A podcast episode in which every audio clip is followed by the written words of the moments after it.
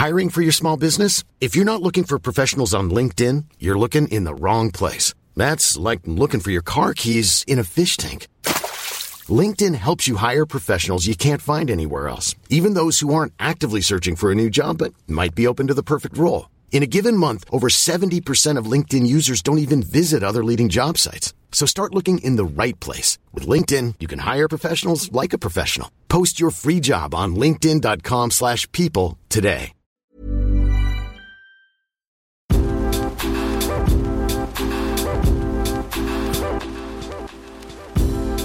Hey friends, so today Pablo and I will be discussing what we learned about money from our parents and which habits we're keeping and which habits we're getting rid of. Pablo, I have a question for you. How would you describe my dad when it comes to money? I think your dad is pretty frugal. You know, if you had like kind of a definition in the dictionary about extreme frugality, that would be like kind of his face next to it or something like that. Yeah, for sure. Yeah, I completely agree with that. And perfect segue into our story, I guess, explain a little bit about my story and also my dad's story about like how that has influenced the way that he sees money, because I think it's a really interesting story. My dad came from a wealthy Chinese family in Malaysia, but when his dad died at a young age, his family lost everything. His father worked as a banker and he had a drinking problem. When my dad was around eight years old, his father died and his family was really ashamed. They basically cut my dad and his family off, and my dad's uncles were kind of dodgy and decided, yeah, they would just stop supporting them, cut them off from, I guess, the family money. So my dad, his mum and his brothers and sisters were left with nothing, and they had to start working at a really young age to support the family. How would you feel if this happened to you, Pablo? You told me the story the first time, like, you know, Cinderella, and how she's kind of excluded of the family and she has to clean the house. And that's how I would feel about it. It's a bit sad. Yeah, it is really sad. So they were all very, very young and they all had to start working at a really young age. So yeah, I think that kind of traumatized him, because he went from having like a lot of money and he would, you know, shout his friends like lunch and dinner, and he would be kind of like the rich, wealthy kid at school. And then when his dad died and his family cut him off, it was kind of like went from that to having nothing and having to work. So yeah, that would be hard, especially so young. So he remembers what it was like to go to his cousins' houses to see his uncles and aunties, and they would give them the leftovers after they ate dinner. So this really traumatized them, and they were all very determined to succeed on their own terms. Do you think that my dad and his siblings, I guess, do you think they were able to, you know, overcome this? And how do you think they are now? Yeah, I think definitely, like when I met your dad or your family in general in Singapore, they seem like, okay, you know, doing well. And they seem to have definitely overcome what happened to them. So that's really good. And it's really show resilience, I think. So that's really good to see. Yeah, it is. So I think it's a, it's a beautiful story, you know, like no matter what happens in life, like you can bounce back and come back stronger. So now my dad, he lives in Sydney. He moved to Australia for uni when he was around eighteen years old. And he met my mum, who is Australian, and they had me. So I'm an only child. My parents divorced when I was a baby, and I was raised by my dad as a single parent. He left his job in order to take care of me full time. So we didn't have a lot of money growing up. But even still, my dad has always been really good with money.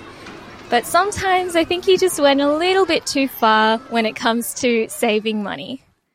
Oh yeah? Too far?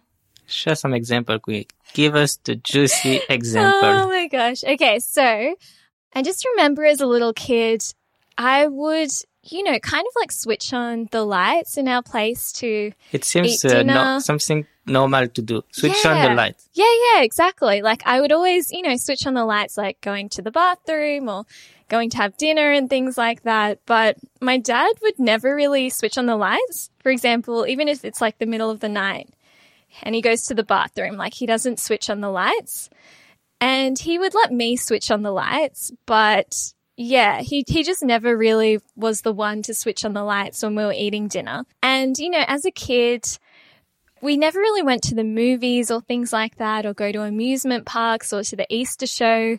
Like, my dad wouldn't take me to those places. Thankfully, I guess as an only child, I had friends that would go to those things. So I would go with my friends and their family to like the Easter show or like to amusement parks. But my dad himself like wouldn't really take me to those things. And we would go on holiday, but it would only be to Singapore to see my family. And by the way, my dad was born in Malaysia, but then his family moved to Singapore. So they all live in Singapore now. But even when we were there, we would just kind of like stay in his like brothers and sisters' places and not really do any touristy like paid activities. So that was what it was like growing up for me. In a sense, it was lucky that he moved to Australia so that you could move go overseas on holiday to see the rest of the family. Because if you are born in Singapore, or if you stayed in Singapore, then you'll have never seen anything else than Singapore. That's so true. I've never thought about it like that. But yeah, in saying all of that, we were still very lucky. And I was very lucky because I always had food to eat. I had a roof over my head. And even though we lived quite frugally, it was still a good upbringing. And I'm really grateful for all of those like lessons and experiences. I guess maybe we could go into the things that I'm still doing and that, that I've learned from him, and maybe the things that I'm, I'm not doing anymore. Something that I think is really important is saving on electricity. So my dad was always really, really big on this. And even when I would leave a room, he would always say, switch off the light. Like, you know, like switch off the light. It's just like ingrained in my memory. And I think it's a good one to have. Another thing that has really stuck with me from my dad is getting a good deal. So we would always shop at Aldi. We would buy home brand food. He would know the best times to go to the supermarket. So I would go with him at like six p.m. to Woolies. And he knew that that was the time that the bread would go on sale.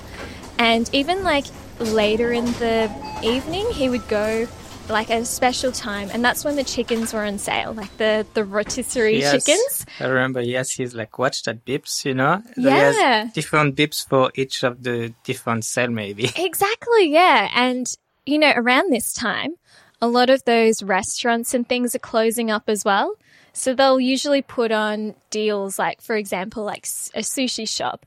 To get rid of their sushi, they'll they'll make it like half price or more. So that's when we would go shopping and pick up those deals. And that's really stuck with me because I'm like, why pay full price when you can get it half price? And it's the same thing. Maybe it is a few hours older, then I guess it's not super fresh.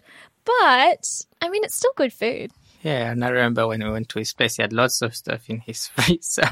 Yeah, yeah. Putting stuff in the freezer to prolong its life. That's another thing that I've learned, like putting bread in the freezer.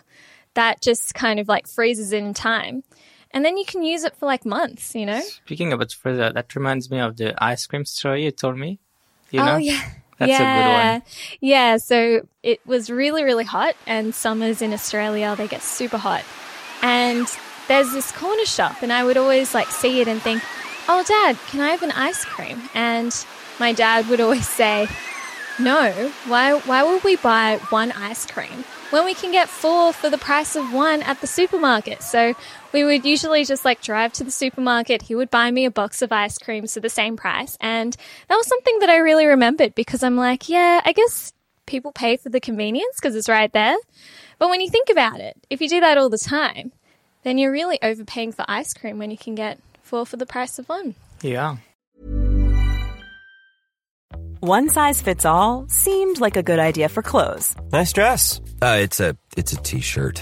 Until you tried it on. Same goes for your healthcare. That's why United Healthcare offers a variety of flexible, budget-friendly coverage for medical, vision, dental, and more. So whether you're between jobs, coming off a parent's plan, or even missed open enrollment, you can find the plan that fits you best. Find out more about United Healthcare coverage at U H one dot com. That's U H one dot com. So maybe we could go into the, the things that I've stopped doing. What do yeah. you think?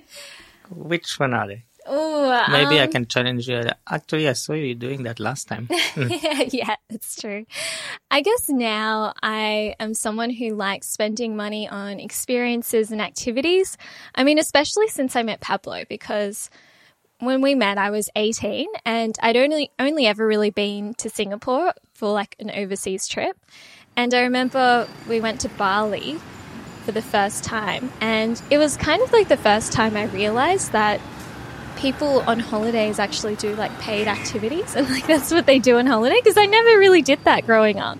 You had a different definition of the word holiday. Yeah, it was completely different. I was like, oh, this is actually fun. Like you guys go to restaurants and stuff. Wow. Okay.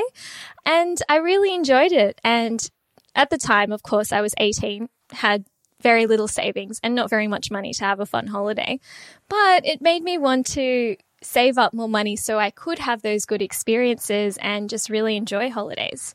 And I also really like going to the movies, concerts, restaurants, and spending money on experiences. That's something that I really love doing. And I guess something else is um, because my dad is extremely frugal, I guess growing up, I realized that I didn't want to feel so controlled by money, you know, like I didn't want my life to revolve around it, because I feel like whether you're like extremely frugal or extremely spendy, I feel like it, it just kind of... Um, your life revolves around money in some way. And I knew that that's not what I wanted my life to be like, which is a bit ironic because, you know, now we're doing Invest with Queenie and all I do is talk about money. But I, in saying that, I feel like I do have that freedom because I'm not, I don't know, a little bit less thinking about money all the time. And I think over the years, obviously, the less money we had, the more kind of we had to be not obsessed, but be mindful. And the more we have, the less... I guess it's the trap of still being like so crazy about it. So being less mindful and just making sure everything is automated in terms of money saving, investing and things like that, so that we can just relax and enjoy life. Yeah, that's true. Yeah. And I think it's about coming out of that mindset when you're, when you don't need to be in that like survival mode or like extreme frugality, like knowing when you can kind of take a foot off the gas a bit and ease up a bit, spend a bit more money, enjoy life more, you know? Yeah, exactly. Make the most of your, the time you have on earth. Yeah, exactly. So do we want to go through Pablo's story? My story. I love this one. So Pablo was born in Paris. Fun fact, he was actually born in the red light district. So, you know, near the Moulin Rouge in Paris, like that's the kind of area, that's the kind of vibe.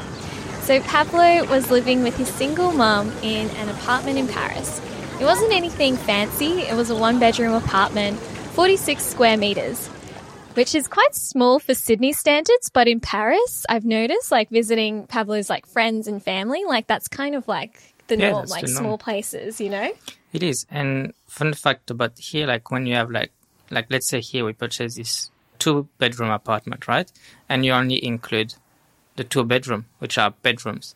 But in Paris, or in France in general, when you, this place will be considered like a three-bedroom apartment because there's a living room. Interesting. So you usually like include that. I didn't know that. Wow. That's so interesting. And actually in Sydney, I think that if it's like smaller than fifty square meters, they put like a warning on it or something. Because they, yeah, yeah. they in actually France, do. In France, I think is nine square meters in Paris. Nine square yeah. meters. My first apartment when I was in Paris was fifteen square meters. fifteen square meters, yeah. no and way. And it had like a bathroom, small kitchen, and then you had like kind of a studio. So most people live in those things when they're like students. That's so interesting. Wow. Puts it into perspective. Like fifty square meters is like small for us, but it's like, it's, it's like so nothing. Spacious. It's so spacious for Paris. They'd be like, what am I going to do with all this room? Even though, you know, a one bedroom apartment, it was very convenient. They were living right in the city. What was it like growing up in Paris, Pablo? It was fun. I think very busy city, like lots of stuff to do. I guess that's the thing is that it's a small apartment, but you have lots of stuff to do. So you go out any time of the day or the night. There is stuff to do. Restaurants, going out with friends, like there are cheap bars, things like that. So it was great. So Pablo's mum was self-employed. She has a shop fixing musical instruments. And all of their needs were met with his income, but it was nothing super over the top or really fancy. Pablo's mum was always mindful of the food that she bought. It was never crazy fancy food, but she tried to make the most out of it by cooking nice meals and making an effort. What kind of meals did you eat? I think like Italian food like pasta, lots of pasta, bolognese, things like that. Potatoes. You love potatoes. I love potatoes. I think that's my that's my white side coming out. One thing that Pablo remembers is that even though Pablo and his mum weren't earning crazy income, Pablo's mum was still able to pay for extracurricular activities like football, basketball and handball, and they were also able to go on holiday once per year during summer. Usually in France, even though it wasn't the fanciest places, they went near the beach and they had good experiences and memories. So what did this teach you, Pablo? Yeah, well, I think that one thing that's really good in France that we're quite lucky is that, just to give you perspective, France is like seventeen times smaller than Australia. So you can really go anywhere you want driving, or plane is like maybe an hour away.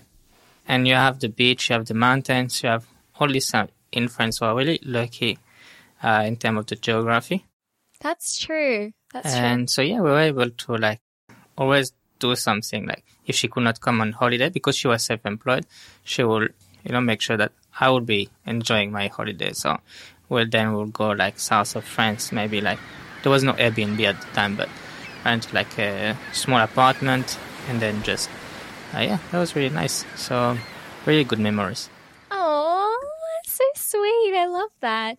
And how do you think that's influenced the way that you see money? I think like first, you don't need a lot of money to enjoy life, you know. You can, obviously, the more money you can do maybe more expensive activities or things like that, but you don't need a lot to have fun, and that's something that I definitely learned. Or you can do a lot with not too much, like nice meals. You don't need the best, most expensive ingredients. It's like when you watch those shows on like uh, YouTube, you know, you have like the five dollar meal and the five hundred dollar meal. The five dollar meal looks great most of the time. You don't need a lot to enjoy. Also, I guess the fact that she was self-employed, like she obviously was working a lot, but a bit more freedom. So that was interesting to see that different lifestyle, that not the nine to five, but more flexible and hard working still, but still had more flexibility in terms of hours and holidays, things that no need to answer to anyone. So that was good perspective for me. Interesting. Oh, that's really nice. Any habits that you're not keeping? Sometimes she will keep lots of food like uh, a long time. I don't know the dates. I never checked, but never got sick really. But sometimes, yeah, I'd like to have like a clean fridge here. So if it's past a few days and we cannot eat it, then I'd like to just keep things clean. So yeah, yeah, makes sense. Interesting. It's a good habit to have.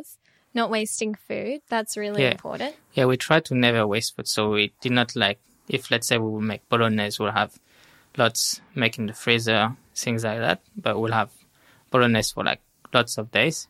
Mm. So no waste. So those are our money stories and the things that we learned about money growing up with our parents, the money habits that we're keeping and the money habits that we're not doing anymore. If you enjoyed this podcast, make sure you leave us a five-star review on Spotify. It really, really helps us out. And is there anything else you wanted to say, Pablo? Oh, thank you for listening. Really appreciate it. Thank you so much for listening. We'll see you in the next one.